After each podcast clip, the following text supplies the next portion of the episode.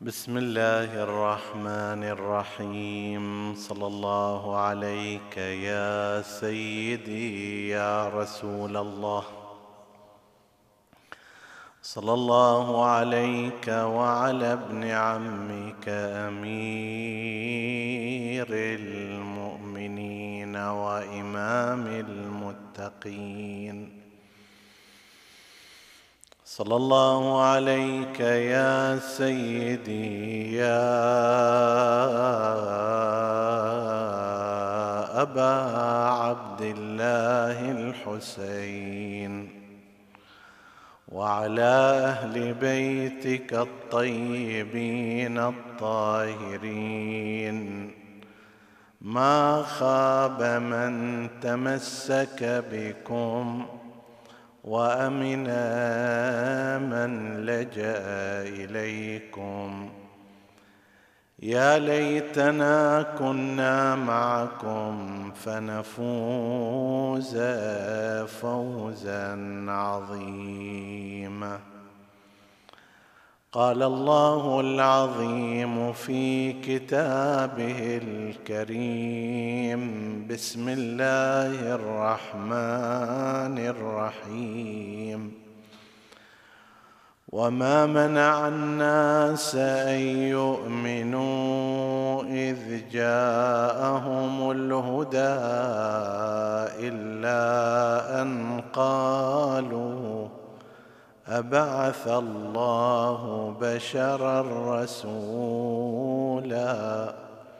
آمنا بالله. صدق الله العلي العظيم. عطروا مجالسكم بذكر محمد وآل محمد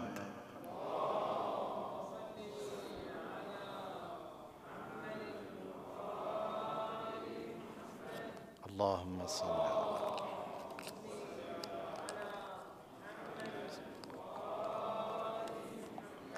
اللهم صل على محمد وعلى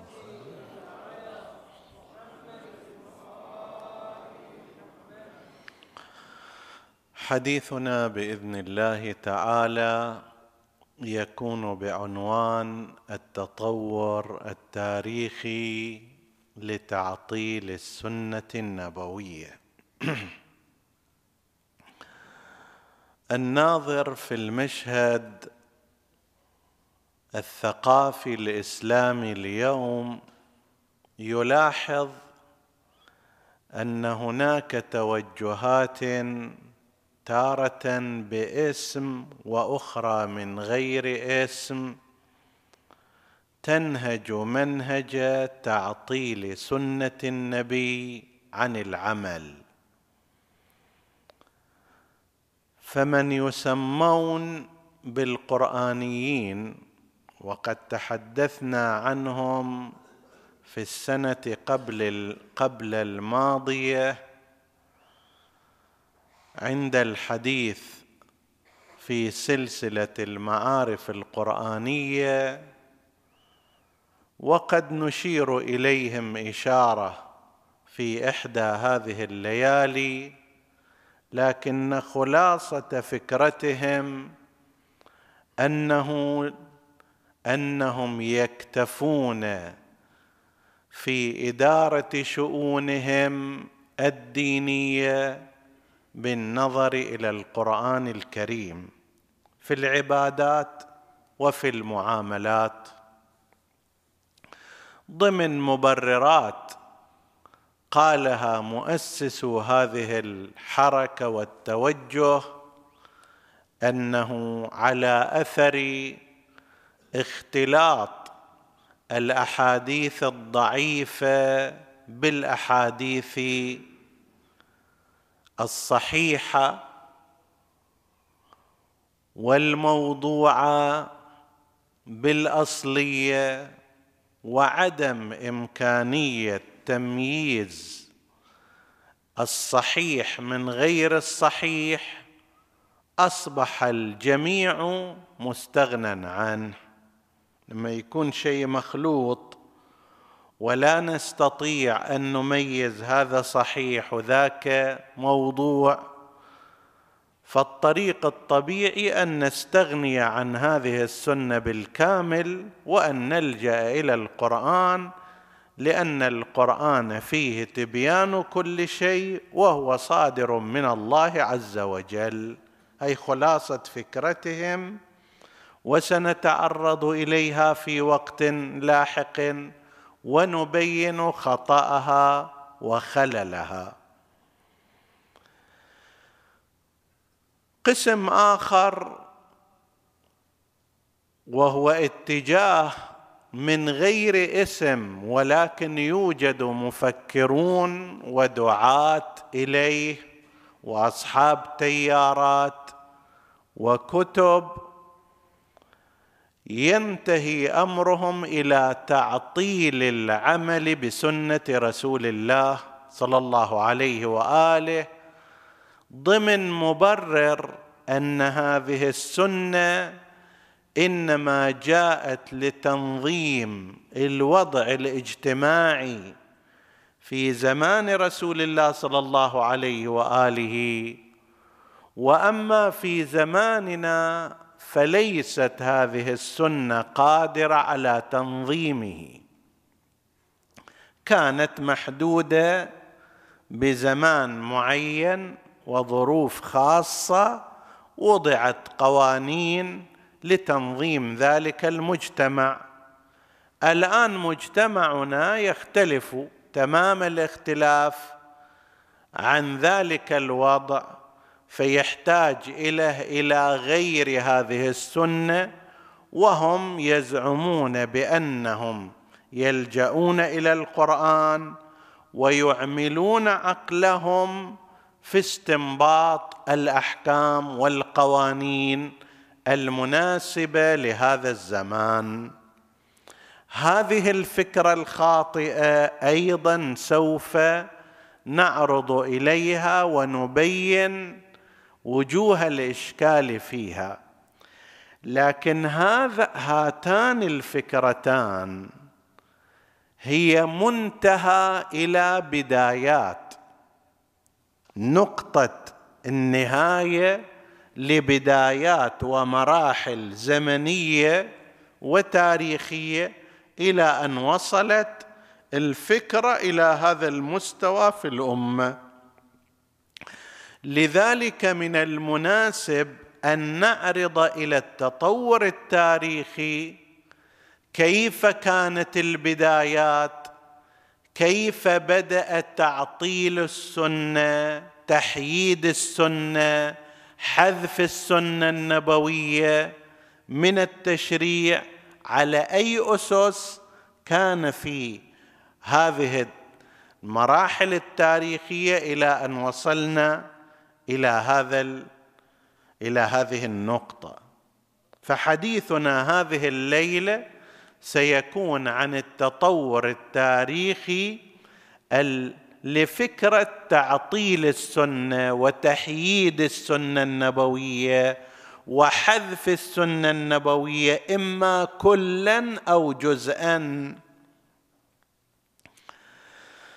لاحظوا من البداية أساسا أن يقبل إنسان كلام إنسان آخر على أنه كلام الله وأن يلتزم به ويطبقه بالكامل بحذافيره وأن يعتقد أنه إن لم يفعل ذلك فسيخسر الدنيا والآخرة. هذا من أصعب الأمور على الإنسان. الإيمان ليس شيئا سهلا. تتصور الآن تقول الحمد لله أنا مؤمن وما أسهل ذلك. لا الأمر من أصعب الأمور. فلا وربك لا يؤمنون حتى يحكموك فيما شجر بينهم ثم لا يجدوا في أنفسهم حرجا مما قضيت ويسلموا تسليما. صار مقياس قبول. كلام النبي عند المؤمنين عند المسلمين هذا مقياس للإيمان بالله عز وجل. لأن أي إنسان من الطبيعي أن يتساءل لماذا أنا أقبل كلام هذا؟ وأقدمه على رايي الله بعثه؟ زين. شنو مناسبة أن يبعث هذا ما يبعث غيره؟ في الأصل يجي يقول الإنسان أنه المفروض أن الله سبحانه وتعالى إذا يريد يبعث ما يبعث بشر عادي هذا البشر اللي ياكل ويشرب ويروح الحمام وما أدري ينام وينعس. مو مفروض هكذا مفروض يرسل ملائكة. طيب مو طبيعي أن يبعث بشر عادي. هذا أمس كنا نلعب وياه. ذي جا تقول أمس كنت أنا أغسل إله. هذا كان بعد طفل رضيع. الآن يصير نبي مرسل قوله قول الله أمره أمر الله طاعته طاعة الله. شلون يصير هذا؟ وهذه اللي تشير إليها الآية المباركة التي تلوناها في أول الحديث. وما منع الناس أن يؤمنوا إذ جاءهم الهدى إلا أن قالوا أبعث الله بشرا رسولا معقول يعني؟ الله يبعث واحد بشر حال حالنا مثل مثلنا. تعتريه نفس الحالات اللي تعترينا شهوة وغضب وحزن وفرح وجوع وعطش وحاجة إلى بيت الخلاء. طيب هذا الأمر صعب على الناس. إذا بعد تنازلوا ويقولوا ما يخالف. أول شيء يقولون لازم يبعث ملك من الملائكة مو إنسان. إذا تنازلوا وقالوا ما يخالف خليه يبعث لكن يبعث فد واحد طول عرض. مو أي واحد. لولا أنزل هذا القرآن على رجل من القريتين عظيم. مو شط عادي. زين هاي المرحلة الأولى فأكو هناك قبل الإيمان إباء عند الناس عند الإنسان العادي من طاعة بشر مثلهم. وهذا أنت قد تجده في نفسك. لو واحد اجى من الطريق وقال لك سوي فلان شيء بينك وبين نفسك تقول ليش أنا لازم أسوي هذا؟ ما الذي يوجبه علي لا أنت معطيني فلوس حتى أسوي؟ لا أنت صاحب حق علي؟ لا أنت مقام ديني تأمرني؟ لا لا ليش لازم أطاوعك؟ زين يجي واحد يأمرك بتغيير كل حياتك. يحرم عليك ويحلل عليك زواجك بطريقته. ما يصير تتزوج بكيفك.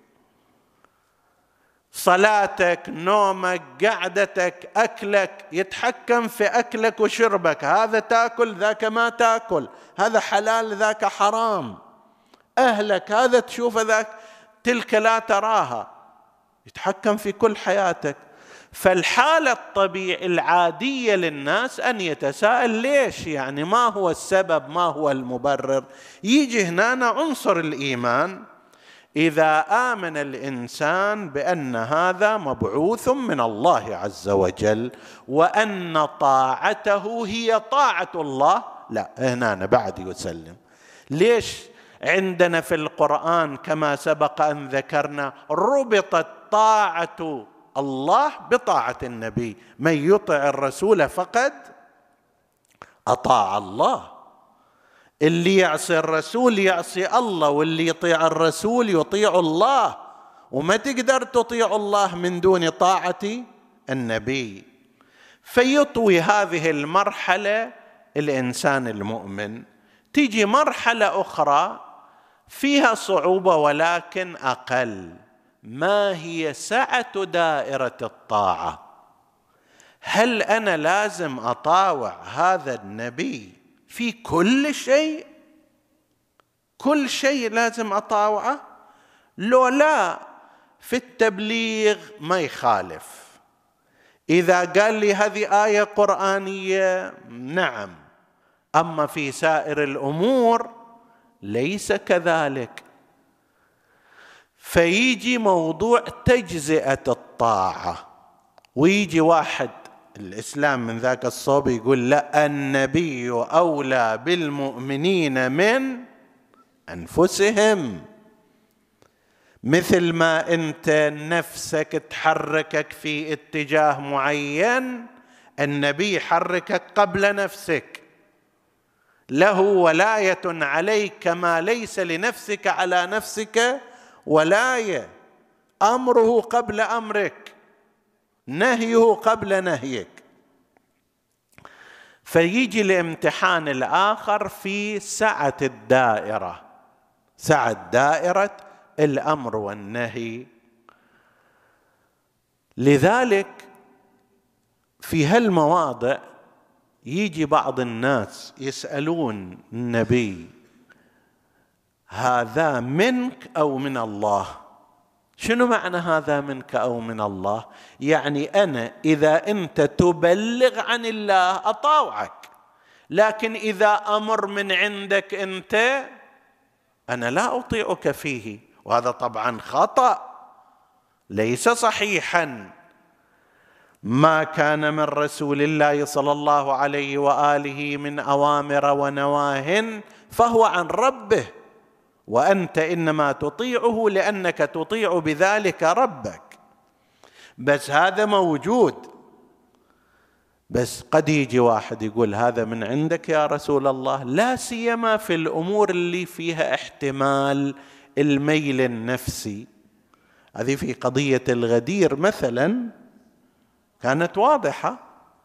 قصة الحارث ابن النعمان الفهري هذا يذكره القرطبي قرطبي من أعاظم مفسري مدرسة الخلفاء.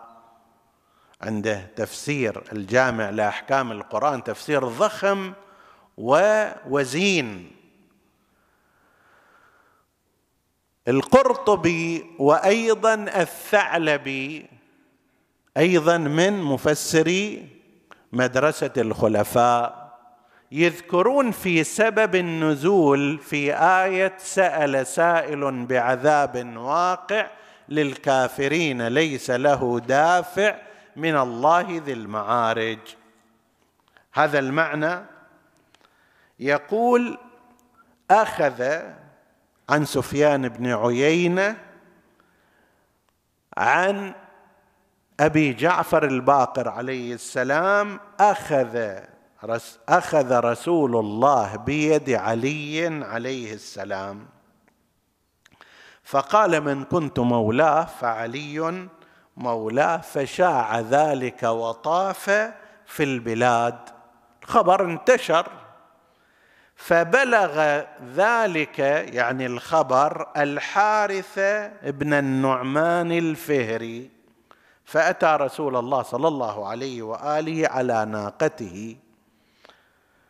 فنزل عنها فأناخها وعقلها ثم أتى النبي وهو في ملأ من أصحابه فقال يا محمد أمرتنا عن الله أن نشهد أن لا إله إلا الله وأنك رسول الله فقبلناه وأمرتنا أن نصوم شهرا فقبلناه. وأمرتنا بالحج فقبلناه ثم لم ترضى حتى أخذت بضبعي أو بضبعي ابن عمك. ورفعتهما وقلت من كنت مولاه؟ فهذا علي مولاه. أشيء كان هذا من عندك أم من عند الله؟ فقال رسول الله والله الذي لا إله إلا هو إنه من الله عز وجل. فولى الحارث وقال اللهم إن كان ما يقوله محمد هو الحق فأنزل علينا حجارة من السماء أو ائتنا بعذاب أليم. فما عدا أن نزلت حجرة من السماء على رأسه وهلك من وقته. طيب هذا الكلام هذا من عندك لو من عند ربك؟ أنت جايبه من كيفك؟ بمعادلاتك؟ بعدين راح يتطور هذا الكلام سنشير إليه. إلى قضية هل أن النبي يجتهد أو لا. عندنا هذا البحث ما له لون ولا طعم ولا رائحة. عندنا الإمامية كلام في اجتهاد النبي لا معنى له. النبي لا يجتهد بهذا المعنى الذي يقولون. النبي أعطي صلاحية التشريع من قبل الله عز وجل. وقد بحثنا هذا في إحدى السنوات في سلسلة تشريع العبادات وأوردنا البراهين والأدلة. مو لا يجتهد كما يصنع هؤلاء الناس. الآن عندنا فقيه يجي قدامه يوازن بين الأدلة هالشكل وهالشكل بعدين يقول أغلب الظن أرجح الظن أن الرأي كذا كذا وكذا. النبي لا يصنع هذا. النبي ينبعث مما علمه الله عز وجل وقد أكمل له المعرفة والعلم. إن الله أدب نبيه فلما بلغ كماله قال للناس وما آتاكم الرسول فخذوه وما نهاكم عنه فانتهوا. هذه صياغة ربك صناعة ربك تعليم ربك تأديب ربه. بس هنا راح يصير شنو؟ هذا من عندك لو من عند الله سبحانه وتعالى. مجتهد أنت فيه لو ما مجتهد. راح يترتب على كلام مجتهد لو لا. هل اجتهاد صح؟ لو مو صح. إذا كان مو صح أكو أحد يسدد النبي؟ فيقولون مثلا ربه يسدده وكل هذا البحث خاطئ عندنا الإمامية. فإذا صار بعد الإسلام بعد الإيمان قسم من الناس أيضا يأتون ويجزئون كلام رسول الله. يخلون قسم يعمل به وقسم معطل. قسم اللي يعمل به ما كان يبلغه عن ربه. قسم المعطل ما كانت أوامره هو كلامه حسب تعبير المدرسة الأخرى اجتهاداته في غير التبليغ. هذا أمر آخر.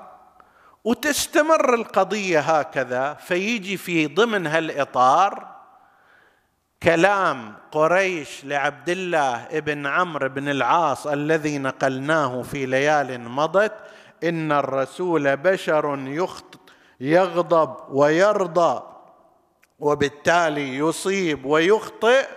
طيب فأنت لا لا تسجل كل شيء يقوله النبي صلى الله عليه وآله. بعض الأشياء سجلها بعض الأشياء اتركها. لا تسجل كل شيء. النبي بالتالي ليس كل كلامه بناء على مثل هذه النظرية ليس كل كلامه ينبغي أن يعمل به. بعضه يعمل به وبعضه لا يعمل به. هذا أمر آخر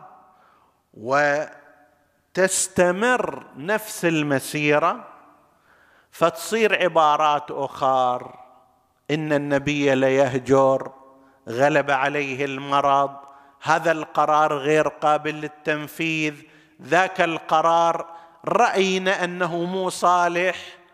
تعطيل بعث أسامة هو الأنسب.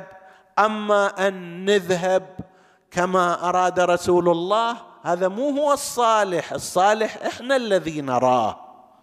فيصير هكذا الانتقاص من سنة رسول الله بالتدريج ضمن هذه المبررات.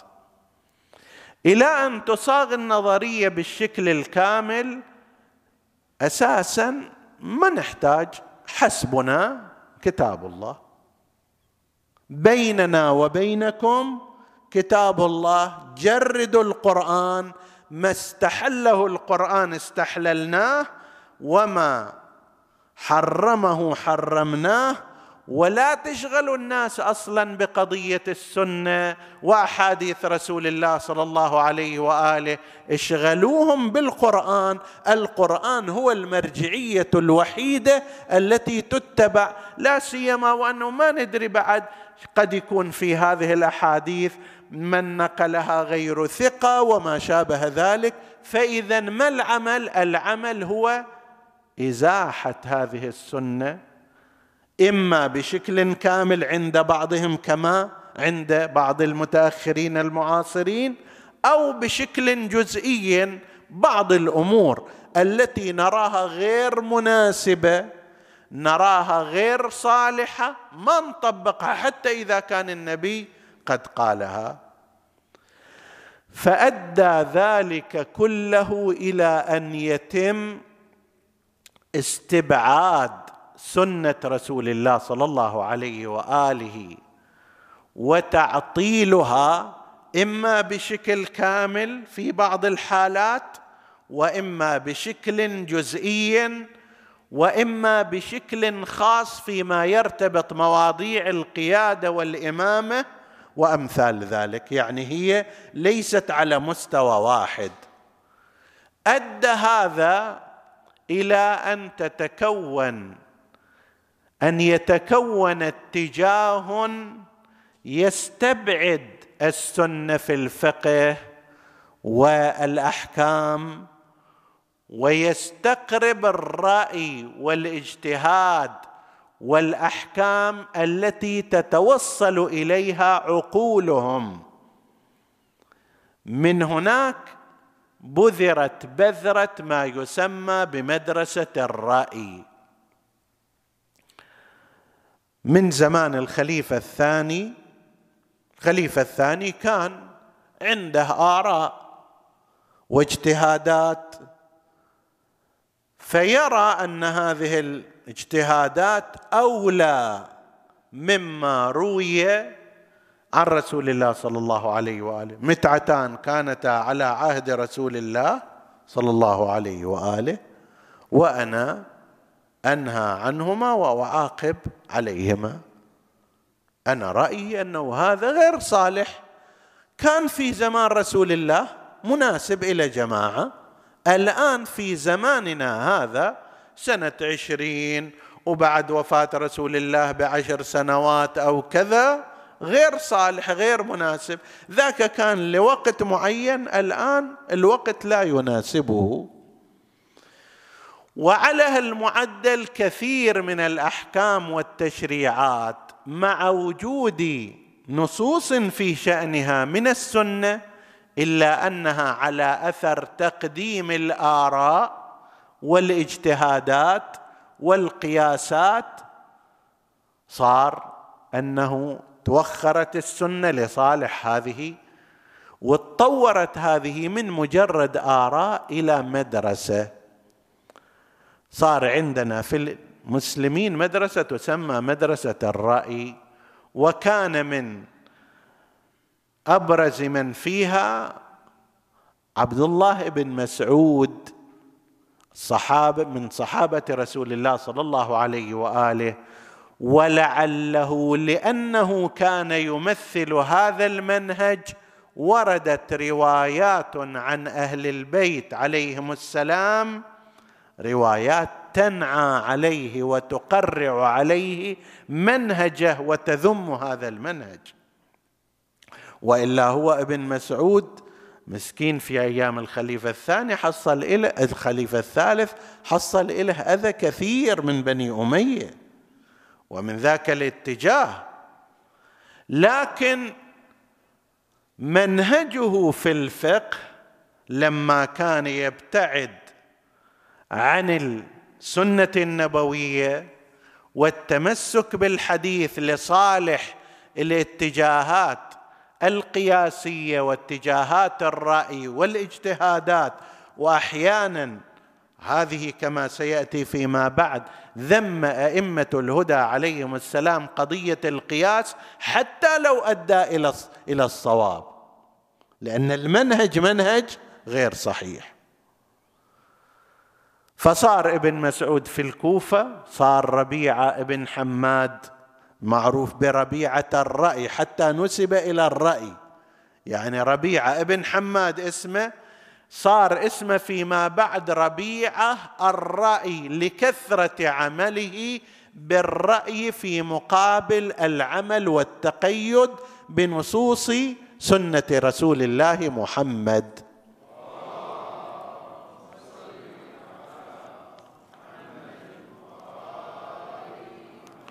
وفيما بعد أيضا دعم هذا الاتجاه حتى عرف الفقه في الكوفة بأنه فقه الرأي والمقاييس والاجتهاد واللي فيما بعد راح تبذر فيه بذرة مذهب الإمام أبي حنيفة النعمان الذي عرف بالقياس وبالرأي بشكل رسمي وواسع جدا.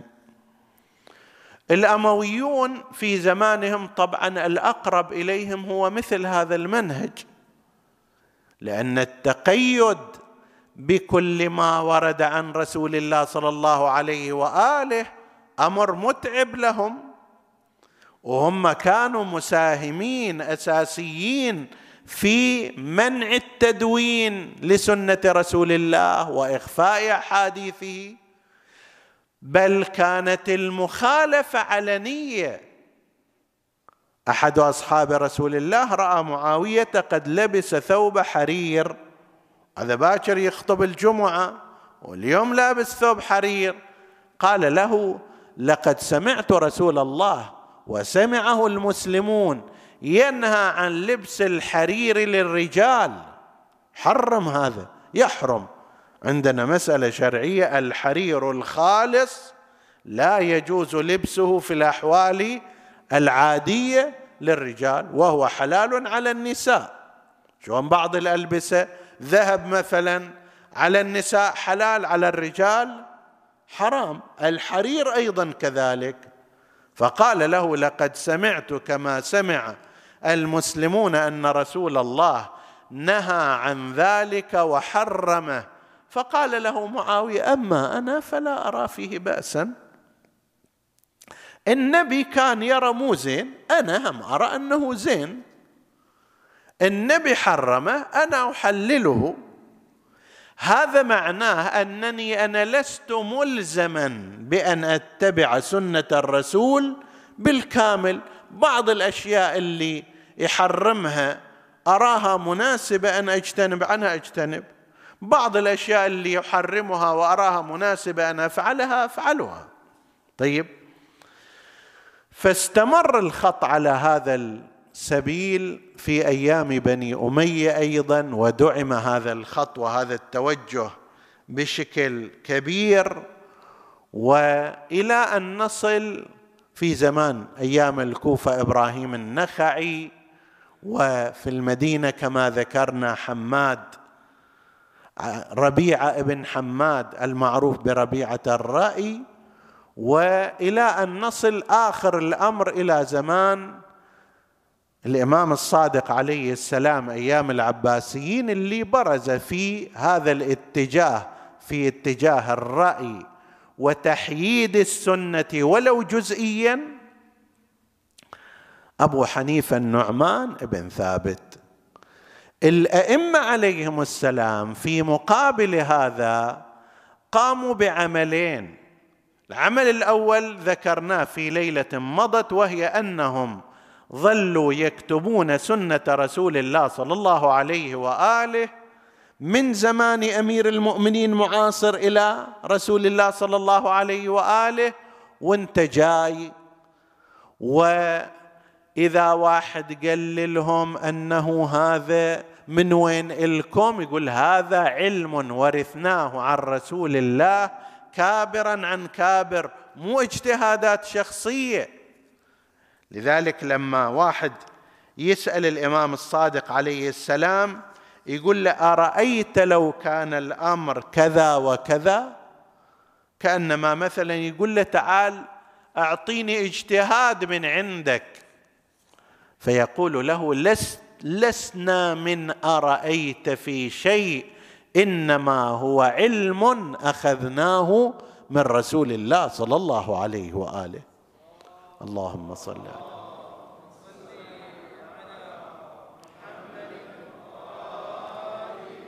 فهذا فد اتجاه الاتجاه اللي نسميه اتجاه إيجابي الاتجاه السلبي أنهم عارضوا المناهج التي انبثقت من تحييد السنة منهج القياس منهج الاجتهاد المنفلت عن النصوص الذي لا يعترف بالنص الشرعي بنص رسول الله بسنة رسول الله. قسم منهم يجي يقول لك أنه نعم أنا أروح أشوف القرآن الكريم شنو شنو قال وأجتهد في هذا الأمر. زين هذا لعل هناك أحاديث كثيرة عن رسول الله تقيد تخصص تشرح تبين.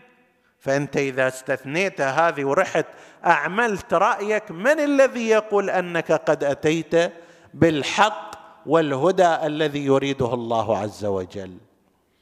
ما لازم الإنسان يكون مغرور بقدرته الفكرية إن دين الله لا يصاب بالعقول لا سيما في أمر العبادات. في المعاملات قد تقول هي عبارة عن أمور عقلائية تبانى عليها البشر طيب وآنئذ يقدر واحد يلاحظ فيها أمر الاجتهاد مع أن الشرع حدد فيها أيضا قواعد لكن له وجه. أما في العبادات ماذا يعني أنه تتوضأ فتزداد نورا ونظافة واشراقا؟ وأكثر من ذلك تغتسل ويأتي أن تجي تتمردغ بالتراب حسب التعبير فيقوم مقام الغسل والوضوء. تيمم تخلي تراب على وجهك وتخلي تراب على إياديك. لو تقول إلى إنسان خارج الدائرة الإسلامية أنه أنا بسوي واحد من أمرين راح أروح أغسل بدني بالماء من رأسي إلى قدمي حتى أتنظف واتطهر أو لا أروح أخذ لي كف تراب وأخليه على وجهي وعلى إيدي وهذا مثل ذاك. شو يقول لك؟ يقول لك هذا عقل. وين هذا؟ وين ذاك هذا؟ التراب يوسخ وجهك يوسخ أياديك. طيب إذا قد يكون فيه أسرار نحن لا نعلمها ولكن بحسب الأمور الظاهرية هذا لا يساوي ذاك. مع ذلك عندنا من الحديث يكفيك التراب عشر سنين.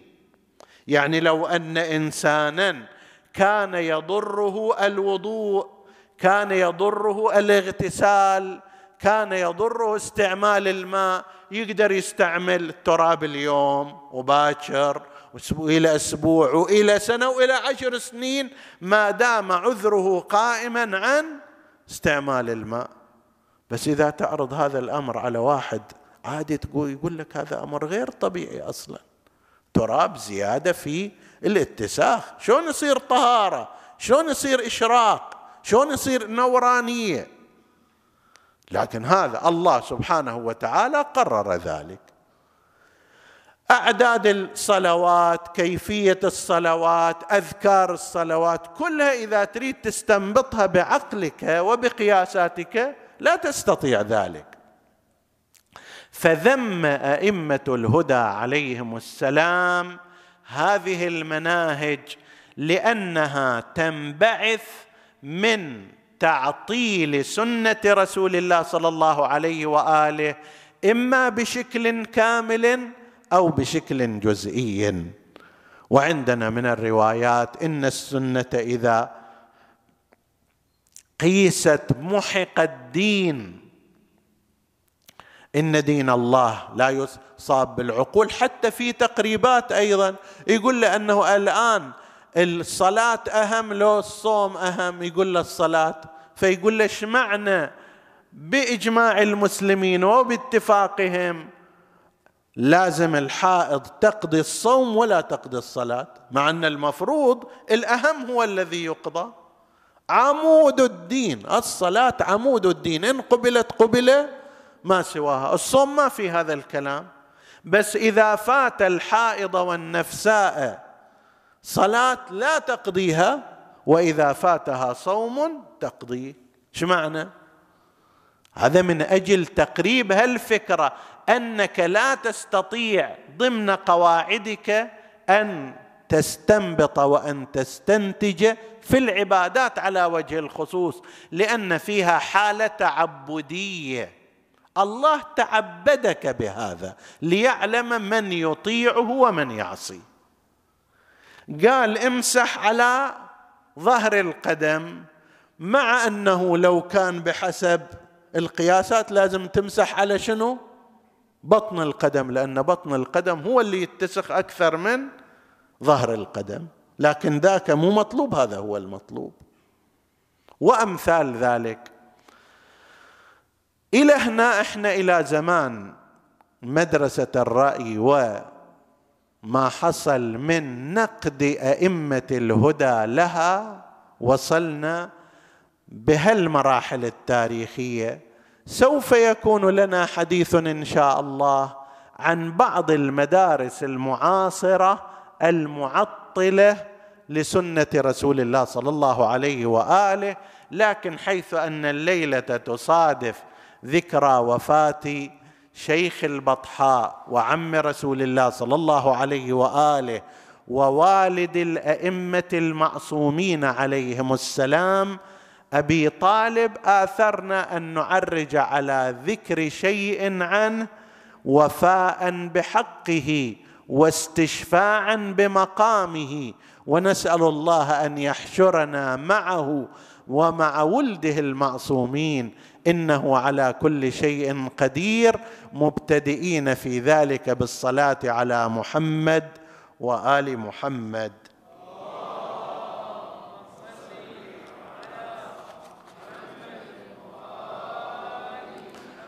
أبو طالب قال فيه ابن أبي الحديد قصيدة جميلة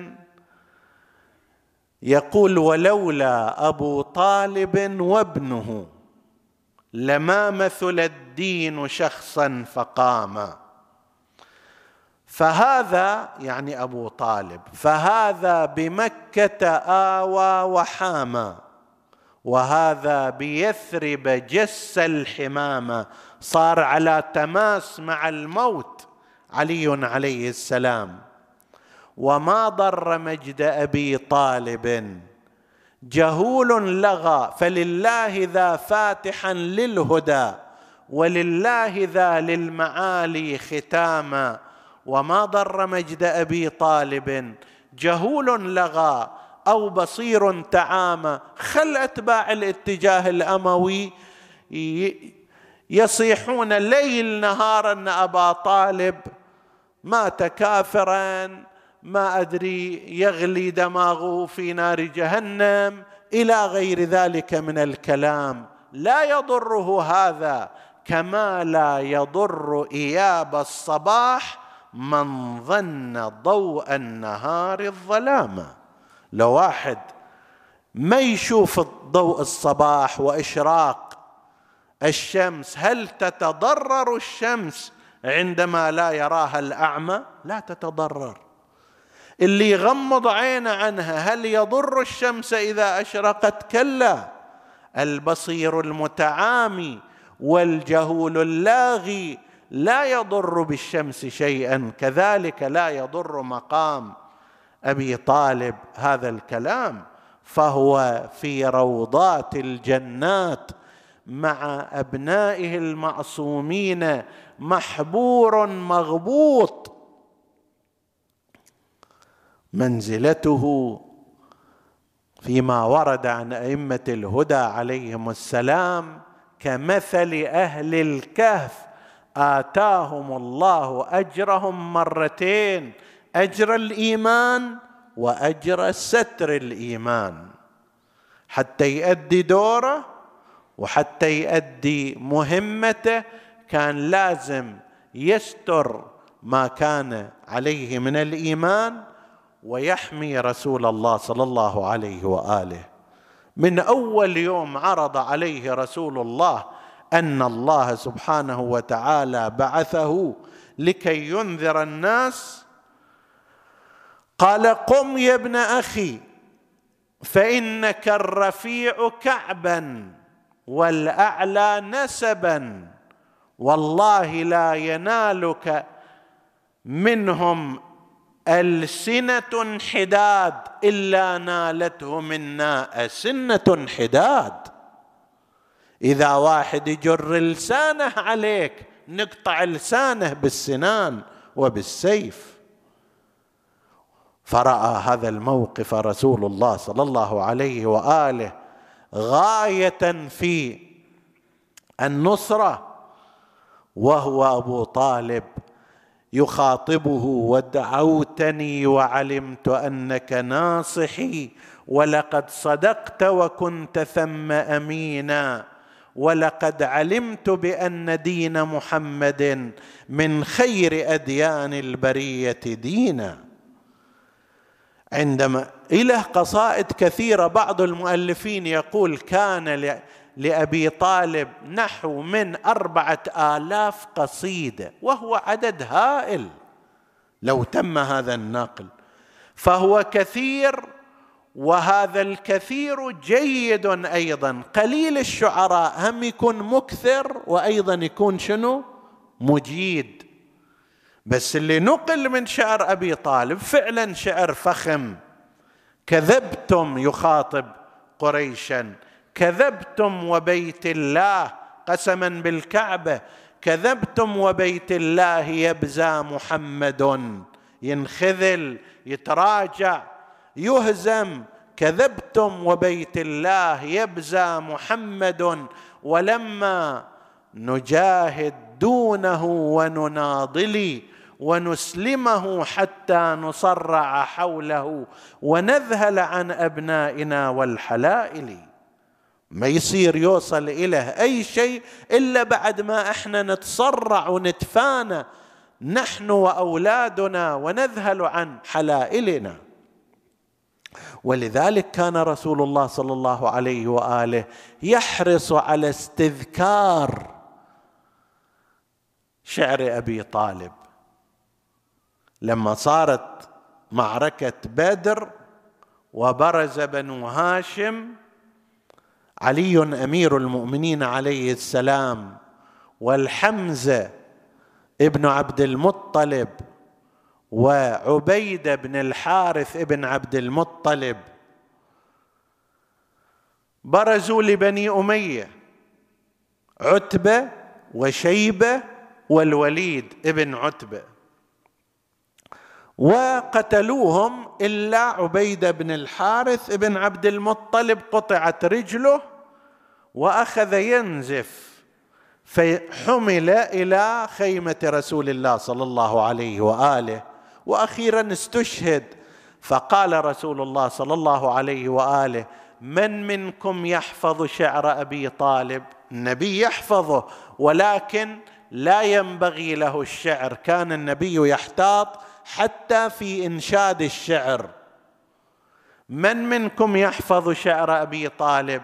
فقام أحدهم وقال تقصد يا رسول الله قوله وأبيض يستسقى الغمام بوجه هذا من مدح أبي طالب لرسول الله. لما استسقى به وسقى الناس برسول الله ورسول الله كان صغير السن. تقصد قوله وأبيض يستسقى الغمام بوجهه ثمال اليتامى عصمة للأرامل تلوذ به الهلاك من آل هاشم فهم عنده في نعمة وفواضل. قال بلى هذا شعر أبي طالب ولكن لست إياه أريد. ما أريد هذا أريد شعر آخر. فقام آخر وقال تقصد قوله كذبتم وبيت الله يبزى محمد ولما نجاهد دونه ونناضل قال بلى فأنشده. يعني هذا الموقف مو موقف مدح واستسقاء وإنما موقف دفاع وقتال وجهاد للأعداء فيناسب هذا هذا الشعر. فلما أنشده قال لله در أبي طالب. لله در أبي طالب لو كان حيا لقرت عيناه لو كان على قيد الحياة ويشوف أن الرسالة انتصرت ويشوف أن بني هاشم في مواجهة أعدائهم والنصر لرسول الله صلى الله عليه وآله لقرت بذلك عينه لأنه كان يعمل من أجل هذه الساعة وهذه اللحظة. فاشعاره واقواله وكلام أهل بيته عنه إحنا أشرنا في هذا الكتاب إنهما ناصران عن شيء مما ذكره العلماء من أقوال أئمة الهدى عليهم السلام في حقه وفي شأنه فصلوات الله وسلامه عليه وعلى أبنائه الطاهرين المعصومين. لقد أكرم الله أبا طالب بأن جعل الأئمة جميعا من ولده وهذه ما جعل لأحد ابدا. أبو طالب والد أمير المؤمنين وأمير المؤمنين والد الأئمة عليهم السلام. بل صار الجزاء الآخر والامتداد أن كل شهداء كربلاء الهاشميين هم فقط وفقط من نسل أبي طالب. تتصور هذا؟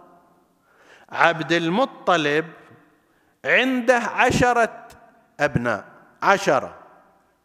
حمزة بن عبد المطلب عباس بن عبد المطلب أبو لهب لعنة الله عليه ضرار المقوم الزبير طيب الحارث العباس بن عبد المطلب عشرة أبناء كل شهداء كربلاء الهاشميون كانوا أحفاد أبي طالب فقط. لا تجد من أبناء العباس أحدا. أخ أبي طالب. لا تجد من أبناء حمزة أحدا. أخ أبي طالب. لا تجد من أبناء الزبير بن عبد المطلب ولا الحارث ولا غيرهم. فأنت لما تجي تقول مثلا أحيانا البعض يقول بنو هاشم في كربلاء أو الأبطال الهاشميون في كربلاء. ماكو أبطال هاشميون أكو أبطال طالبيون. بقية الهاشميين ما كانوا. الذين كانوا هم أبناء وأحفاد أبي طالب. أبناء عقيل ابن أبي طالب. أبناء جعفر ابن أبي طالب. أبناء الحسين ابن علي ابن أبي طالب. أبناء الحسن ابن علي ابن أبي طالب. طيب هذا المجد له خاصة وهو أيضا يمثل نفس الدور كما كانت الرسالة. ستعتمد زمان رسول الله على نصرة أبي طالب عليه السلام. كذلك أيضا نهضة الحسين ودفاع عن الإسلام في عصرها الثاني كانت من مختصات أحفاد هذا الرجل العظيم. أي واحد تأخذه من هؤلاء؟ هو حفيد لأبي طالب. هذا علي الأكبر سلام الله عليه. اللي ورث المجدين والحسبين. ورث من أبيه مجد أبي طالب. من جده علي عليه السلام وورث من أمه وجدته فاطمة عليه السلام مجد النبي المصطفى صلوات الله وسلامه عليه. لم تر عين نظرت مثله من محتف يمشي ومن ناعل. أعني ابن ليلى ذا السدى والندى. أعني ابن بنت الحسب الفاضل. لا يؤثر الدنيا على دينه ولا يبيع الحق بالباطل. مع أبيه الحسين عليه السلام. كتف بكتف. العضد الأيمن لأبيه الحسين عليه السلام في كربلاء. ويشيعه الحسين بتلك الكلمات اللهم اشهد عليهم فقد برز إليهم أشبه الناس خلقا وخلقا ومنطقا برسولك وكنا إذا اشتقنا إلى رؤية نبيك نظرنا إليه اللهم امنع عنهم قطر السماء وبركات الأرض مزقهم تمزيقا فرقهم تفريقا اجعلهم طرائق قددا.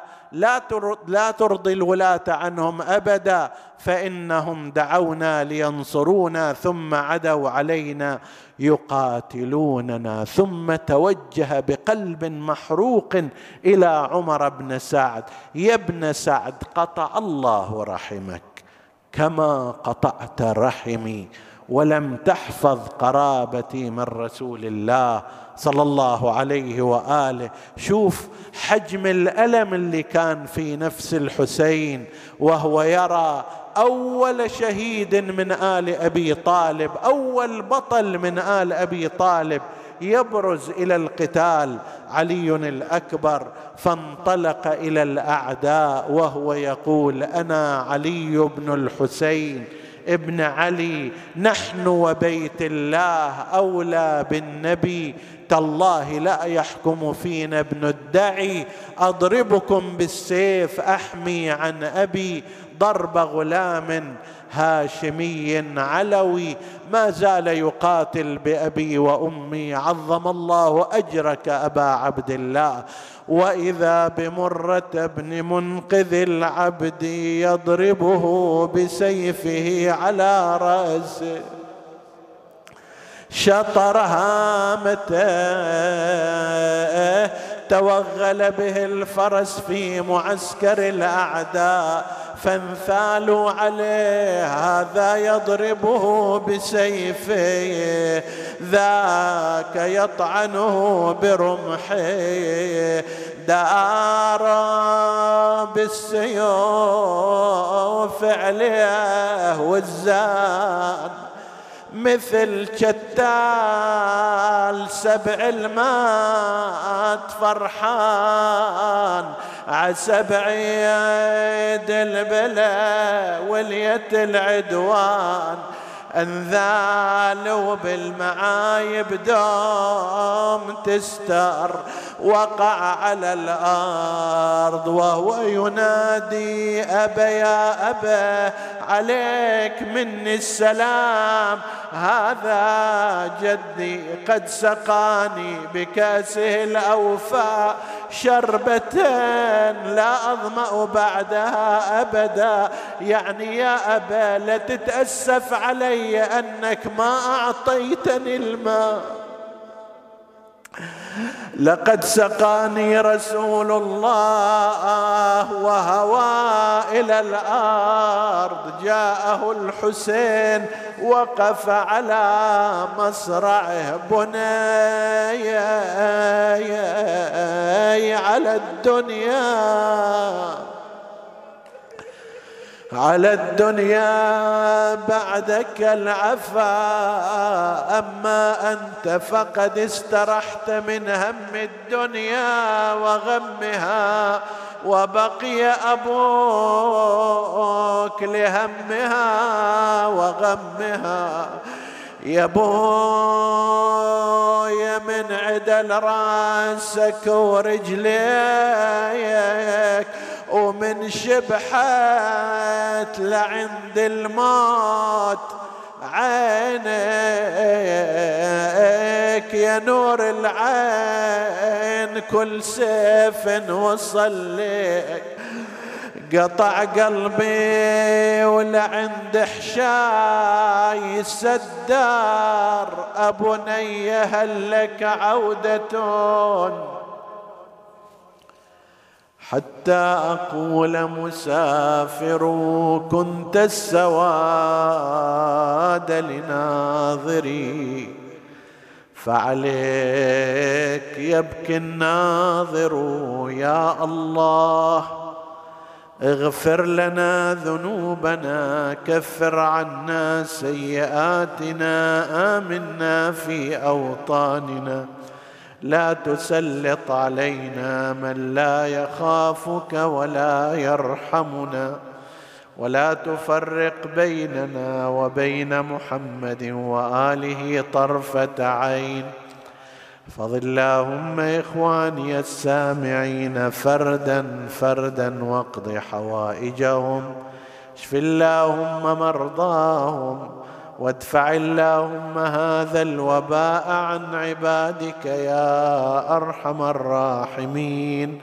تقبل اللهم عمل المؤسسين بأحسن القبول إلى أرواح موتاهم وموت السامعين. نهدي ثواب الفاتحة تسبقها الصلوات.